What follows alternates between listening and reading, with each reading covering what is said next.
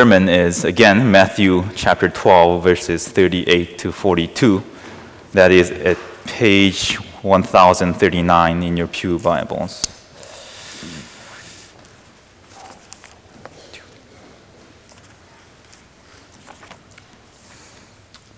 Matthew chapter 12, verses 38 to 42. That is exactly the same reading that we had this morning, but this time we'll focus on Nineveh when, when Christ refers to Nineveh.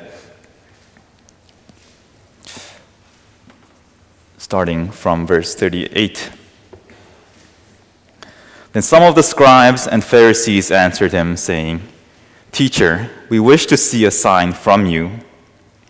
But he answered them, An evil and adulterous generation seeks for a sign, but no sign will be given to it except the sign of the prophet Jonah. For just as Jonah was three days and three nights in the belly, was the three days and three nights in the belly of the great fish, so will the Son of Man be three days and three nights in the heart of the earth. The men of Nineveh will rise up at the judgment with this generation and condemn it. For they repented at the preaching of Jonah, and behold, something greater than Jonah is here. The queen of the south will rise up at the judgment with this generation and condemn it. For she came from the ends of the earth to hear the wisdom of Solomon, and behold, something greater than Solomon is here. Psalm 117 shows that God's compassion is not limited to Israel, but also includes the nations. That compassion is what we'll also read about in Jonah chapter 3. Let's sing of the Lord. Now, Nineveh was an exceedingly great city, three days' journey in breadth. Jonah began to go into the city, going a day's journey, and he called out, Yet forty days, and Nineveh shall be overthrown. And the people of Nineveh believed God. They called for a fast and put on sackcloth from the greatest of them to the least of them. The word reached the king of Nineveh, and he arose from his throne, removed his robe, covered himself with sackcloth, and sat in ashes. And he issued a proclamation and published through Nineveh by the decree of the king and his nobles let neither man nor beast, herd nor flock taste anything, let them not feed or drink water but let man and beast be covered with sackcloth, and let them call out mightily to God. Let everyone turn from his evil way and from the violence that is in his hands. Who knows? God may turn and relent and turn from his fierce anger so that we may not perish.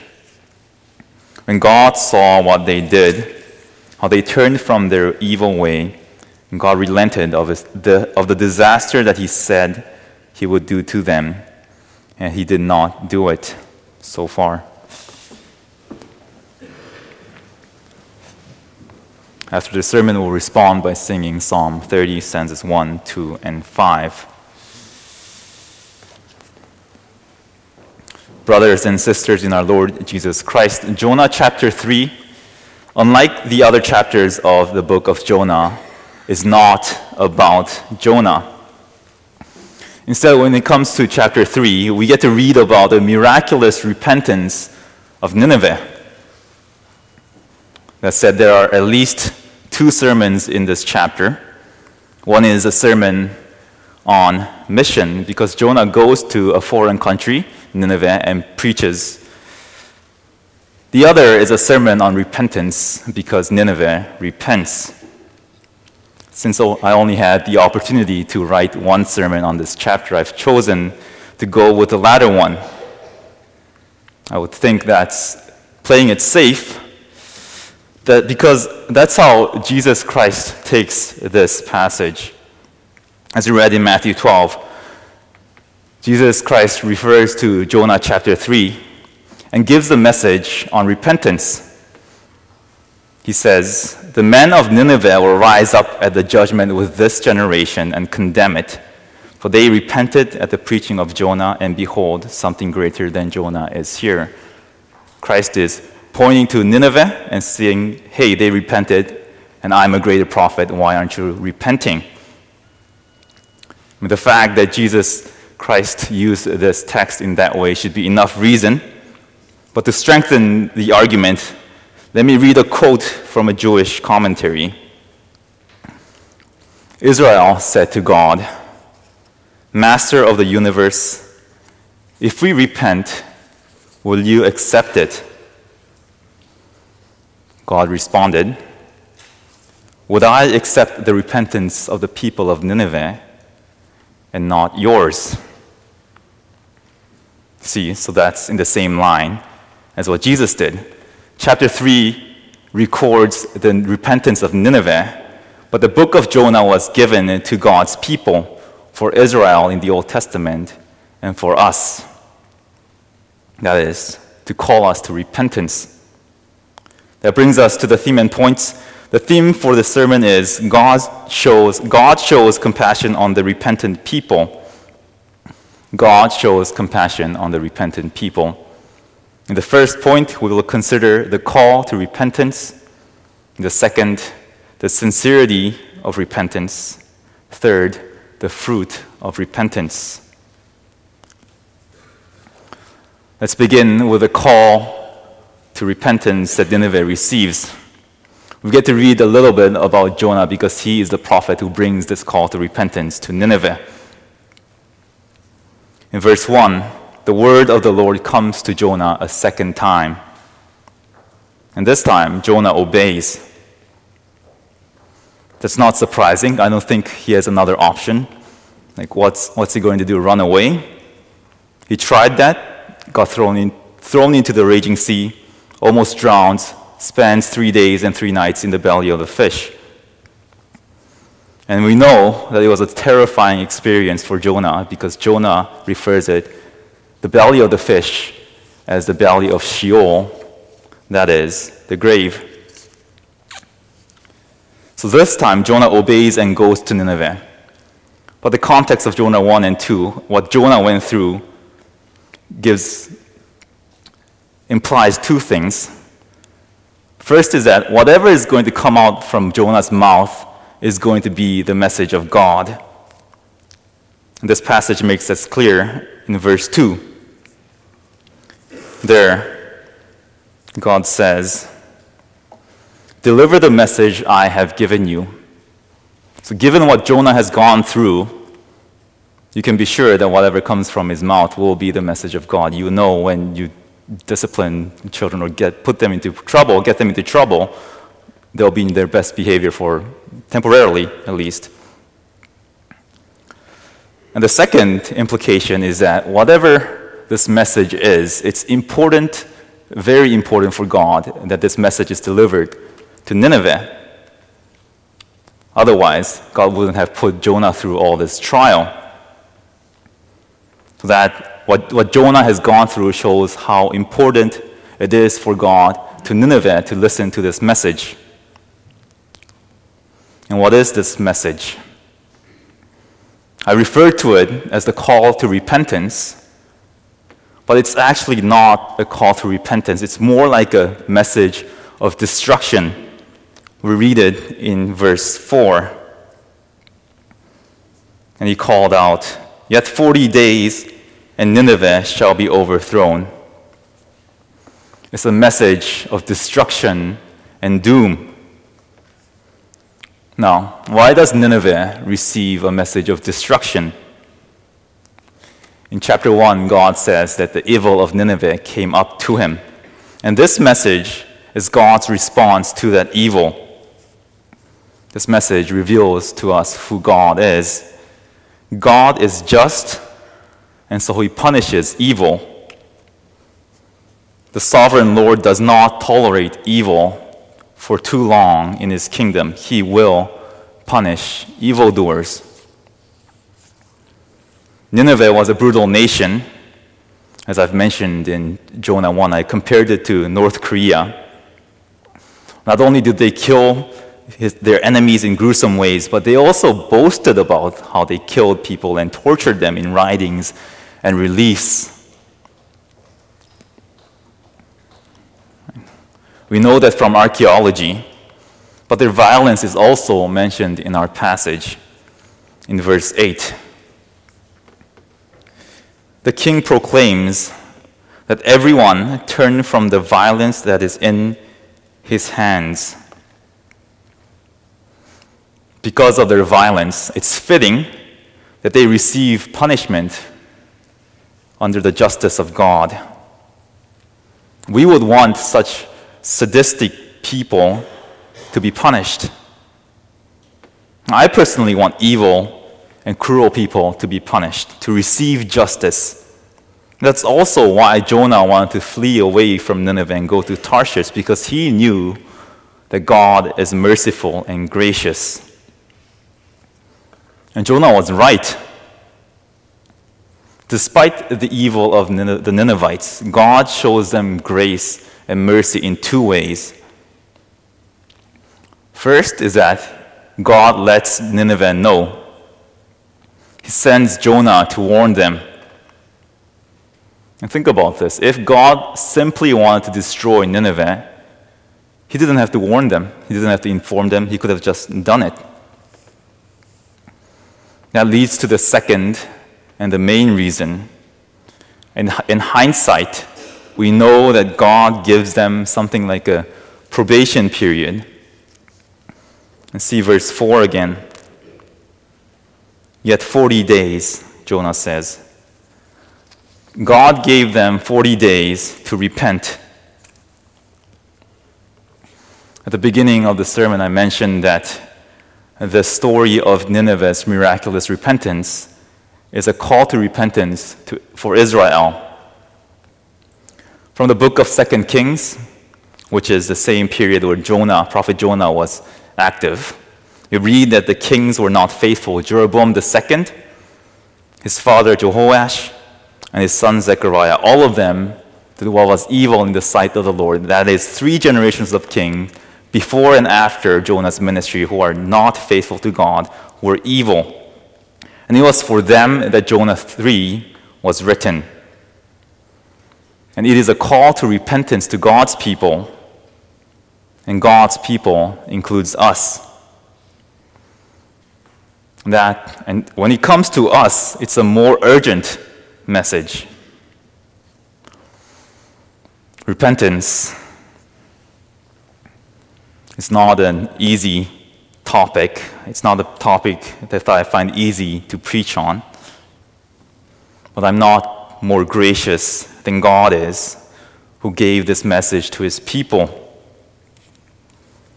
And having said that, the message of destruction applies to us because we are by nature no different than uh, the Ninevites.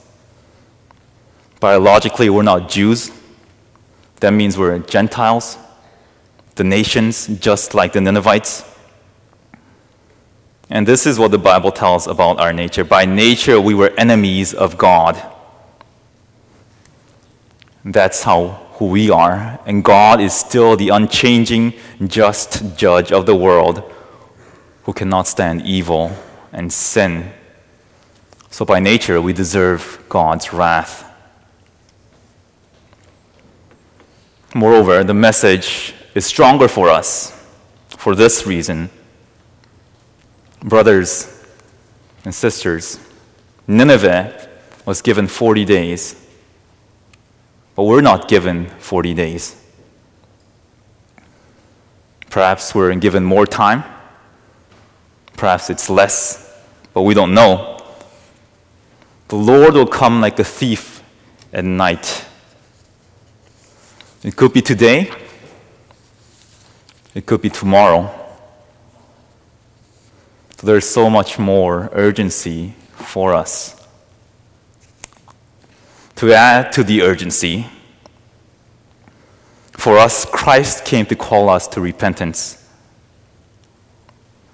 Our call to repentance comes from someone far greater than Jonah, our Lord Jesus Christ. And imagine the offense. How much greater would our offense be if we ignore such a great prophet? That's why Jesus says in Matthew 12 the men of Nineveh will rise up at, at the judgment to condemn those who did not listen to the preaching of Jesus Christ and who did not repent. So the message is clear. Every one of us, without exception, must repent. Turn away from sin and turn towards God. That's in fact what it means to be Christian. What is the life of a Christian if not a continual life of repentance?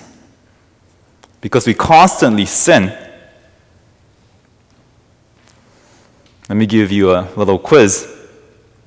We're all members of a Reformed church. In 1517, a friar named Martin Luther wrote the 95 Theses. This 95 Theses was instrumental to the Reformation. And now here's the question Do you know what the first thesis is? Do you know what the first thesis is? I'll give you a hint. One of the main reasons Luther wrote the 95 Theses is because he was sickened by the selling of indulgences. And here's the answer. The first thesis that Luther, Luther wrote when our Lord and Master Jesus Christ said, Repent, he willed the entire life of believers to be one of repentance. When our Lord and Master Jesus Christ said, Repent, he willed the entire life of believers to, to be one of repentance. Luther was sick of the Roman Catholic Church making people believe that sins could be somehow be paid for by buying of indulgences touching relics and, and rituals. He took repentance seriously and wrote that the entire life, the entire life of a Christian is a life of repentance. Is your life a life of repentance? A life of repentance is not a life without sin. If we say we have no sin, we deceive ourselves, and the truth is not in us. If we confess our sins, He is faithful and just to forgive us our sins and to cleanse us from all unrighteousness. A life of repentance is a life of continual confession and a repeated confession and turning away from sin. So, how do we live a life of repentance? The first step is to take God at His word. Look at verse 5. And the people of Nineveh believed God. The people of Nineveh believed the message that Jonah preached. They took God at His word. For the Ninevites, that meant that Nineveh will be destroyed in 40 days. And that's what you must do too. You must take God at His word. And when we do that, when we believe in God's word, thankfully we have a much more gracious message. Christ, through his apostle Peter, tells us in Acts chapter 3, verse 19. This is also a call to repentance. Repent, therefore, and turn back why? For what purpose? That your sins may be blotted out, that times of refreshing may come from the presence of the Lord, and that he may send the Christ appointed for you, Jesus. Compare what I've just read to the message that Nineveh received. Nineveh received a judgment heavy message of little hint of God's mercy. But our call to repentance clearly states God's mercy, the forgiveness of sin, sanctification, and the coming of our Savior Jesus. The man of Nineveh took God at his word. Do you take God at his word? Compared to Ninevites, why wouldn't you? It's so much more gracious. The scripture is clear that we have to repent. Obviously, we have to repent from our sins. We have to repent of our lack of knowledge, our poor attitude? And how about repenting from not being what, what we could be if we've reached our full potential, given all the gifts and talents that God has given us?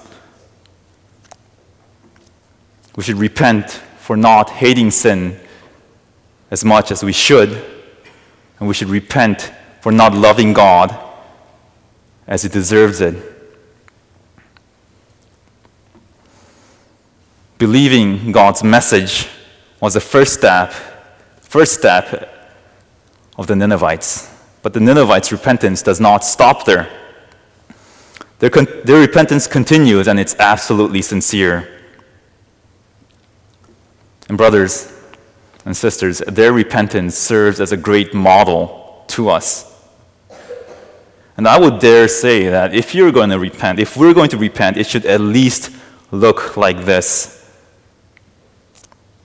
Verse 5 continues They called for a fast and put on sackcloth from the greatest of them to the least of them. The following verses 6 to 9 gives us more explanation of how their repentance looked like. Their repentance is an extreme expression of humbling themselves before God. The reality of impending doom was so real to them that they lost all appetite with the things that they enjoyed. It's an expression of self denial. The king, from a, the king denies his position. He arose from the throne and sits on ashes. He refuses to keep up with his appearance.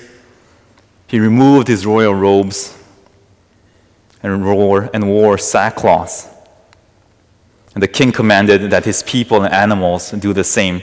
And altogether, they deny life itself by declaring a fast. I realize that fasting is a bit of a trend right now. Some people fast even up to seven days regularly for health benefits. And intermittent fasting is quite common these days. Intermittent fasting means that you don't eat for something about 14 to 16 hours. And it's really not that difficult to do. It often happens when people sleep in and they wake up, it's too late for breakfast, not early enough for lunch. They wait a couple hours, and I guess I'm intermittent fasting. That's not what's going on here. Notice how serious their fasting is. In verse 7,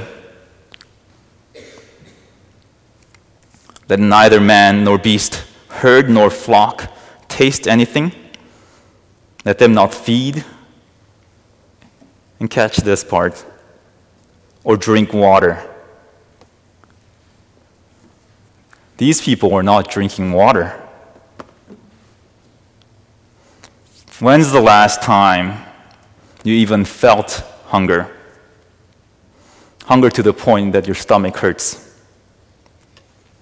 We're told from the previous generation that we do not know what hunger is, and they're probably right. But the Ninevites are experiencing hunger and thirst. Their repentance is not empty rituals or just asceticism. First, they're praying to God sincerely. Look at verse 8. The king decreed, Let them call out mightily to God, which is prayer. And they're also morally reforming their lives. The verse continues Let everyone turn from his evil way and from the violence that is in his hands. Imagine Imagine how Nineveh, the city of Nineveh, would have been like. Animals crying out in hunger, cows mooing, sheep baying, dogs barking, people mightily calling out to God, and babies crying.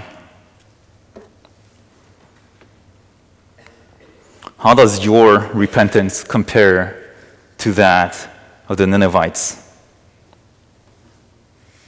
As evil as the Assyrians were, they don't seem too bad now, do they?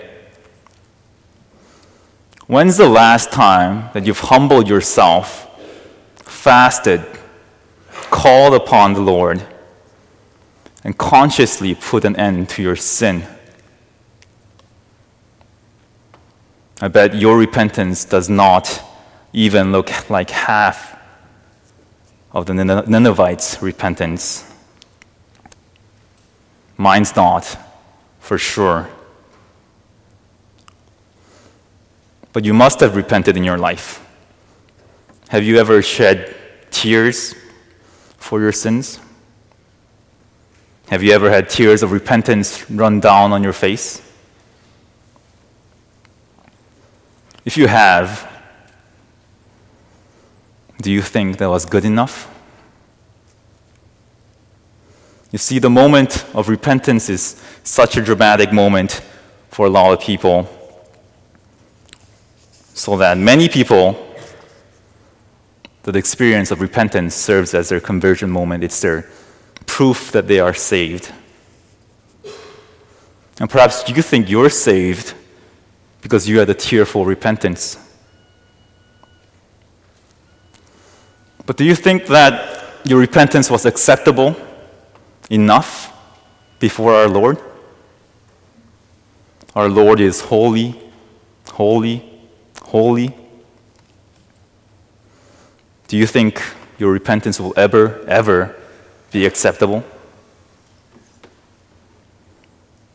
How about no?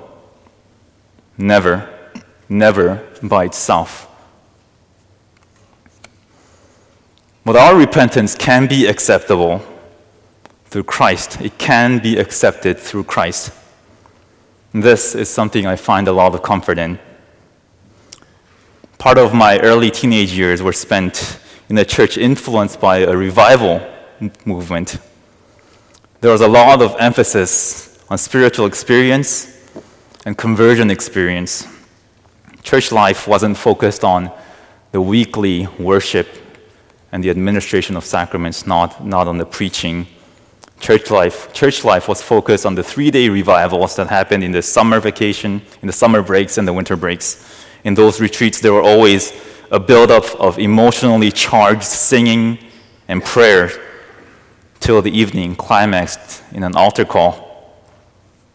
It was an environment that heavily emphasized repentance. And I could never tell if my repentance was good enough and deep enough for God to accept me. It caused me to doubt.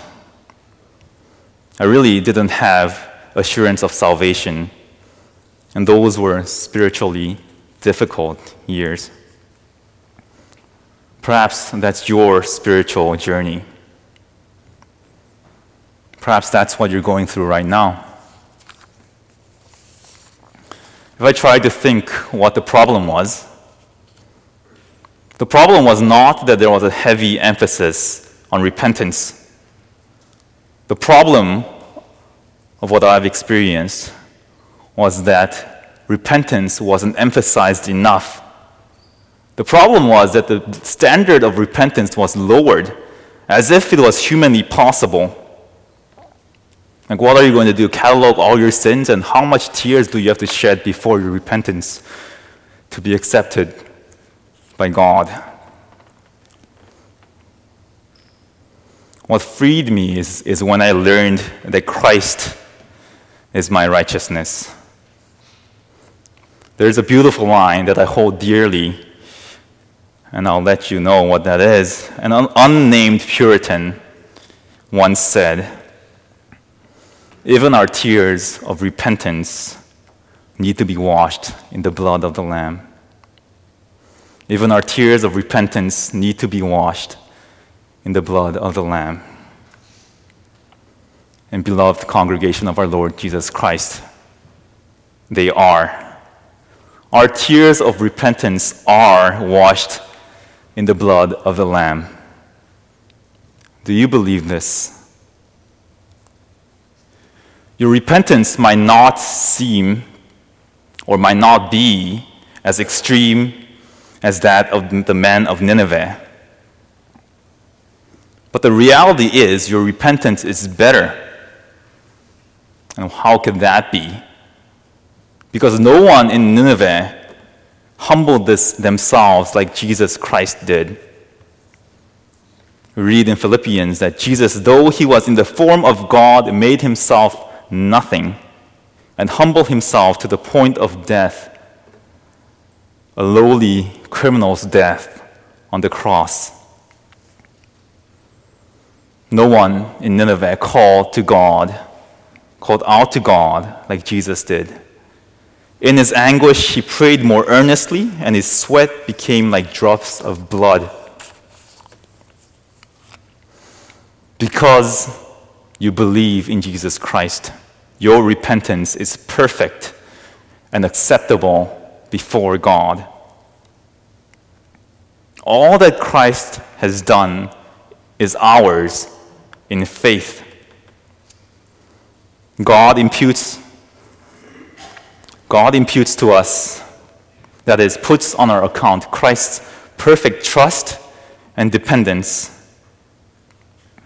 So, your only acceptable response to God's call to repentance is to turn to Jesus Christ, to believe in Jesus Christ. And this is the beauty of the gospel. All you have to do is believe in Jesus Christ. So I urge you, turn to Jesus Christ, believe in Jesus Christ. Turning to Jesus Christ will spare you from God's wrath. Likewise, Nineveh was spared from disaster. See verse 10. When God saw what they did, how they turned from their evil way, God relented of the disaster that He had said He would do to them, and He did not do it. Why does God do this? He has no obligations to spare Nineveh. Nineveh have done so much evil already. Their evil has come up before God in chapter 1. The people whom they killed are not going to come back to life because they repented.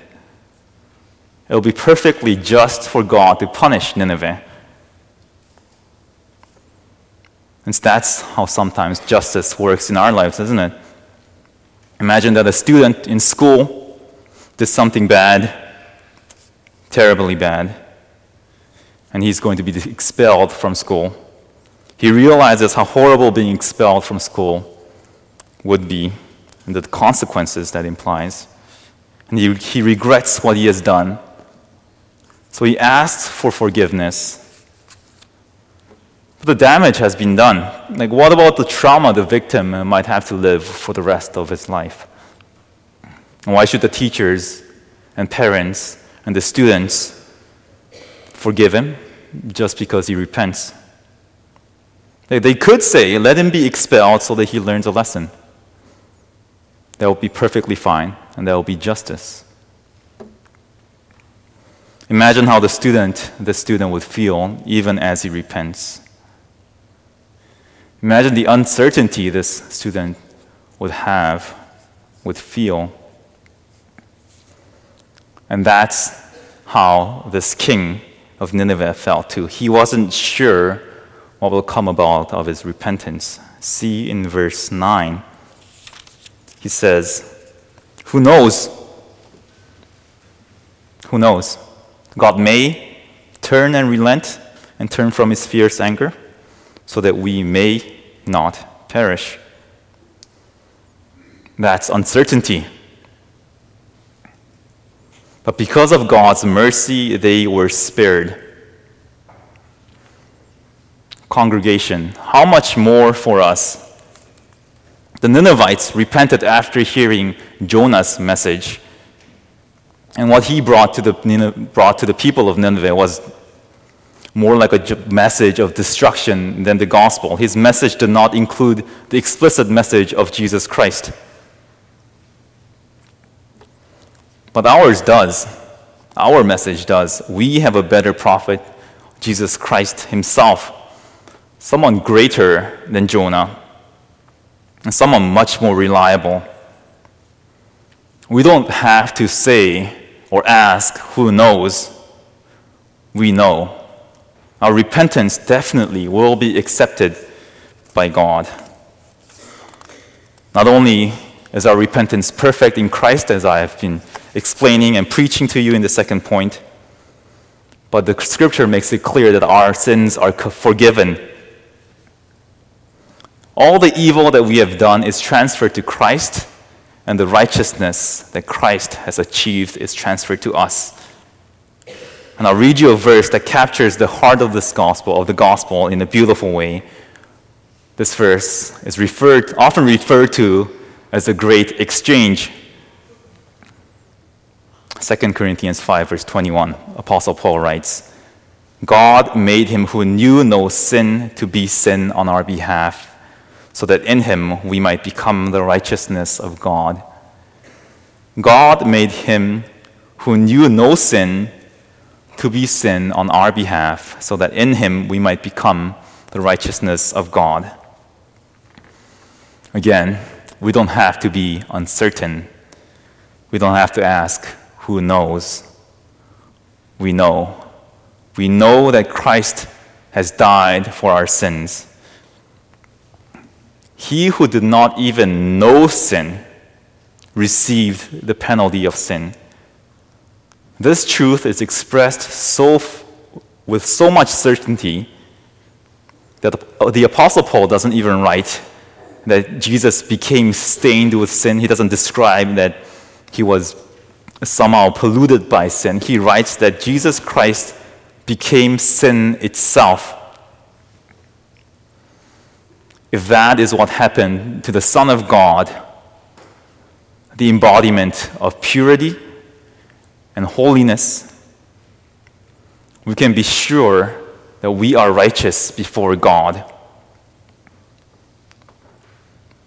We are righteous before God, and this truth, again, is expressed with as much certainty by the Apostle Paul. He doesn't say that we are righteous before God, he doesn't describe our righteousness. He says, We are the righteousness of God. And this is the great exchange between our sins and Christ's righteousness. In the place of our sackcloth of sin, we are given the robes of Christ's righteousness. So the New Testament makes it clear that our sins are forgiven, but there's more. The wonder of the gospel does not end there. How do you even begin to understand that God also adopts us, adopts us as God's children? That's extra, that's more than just our sins being forgiven. That wasn't even part of the deal for the Ninevites. Forgiveness of sin wasn't even mentioned. And adoption as God's children would have certainly be beyond their imagination. The Ninevites were just hoping that they would not perish. This wasn't even expected. And all this is achieved through Jesus Christ. Do you see how much greater God's mercy in Jesus is? How much greater God's mercy is in Jesus Christ? We are adopted as children of God through Jesus Christ. And we're reminded of this truth in every baptism. Adoption is a wonderful reality that baptism pictures. And there, God says, I will be your God, and you will be my people. And we're given the covenant promise. For what? By the mere virtue of being born in the covenant. That's pure grace. So, do you see how much more, how much greater God's blessings are in Jesus Christ? And if we were to ask God, like the Jews did, Master of the universe, if we repent, will you accept it? What would be God's response? For the sake of Jesus Christ, certainly and truly, or as they would say in Hebrew, Amen.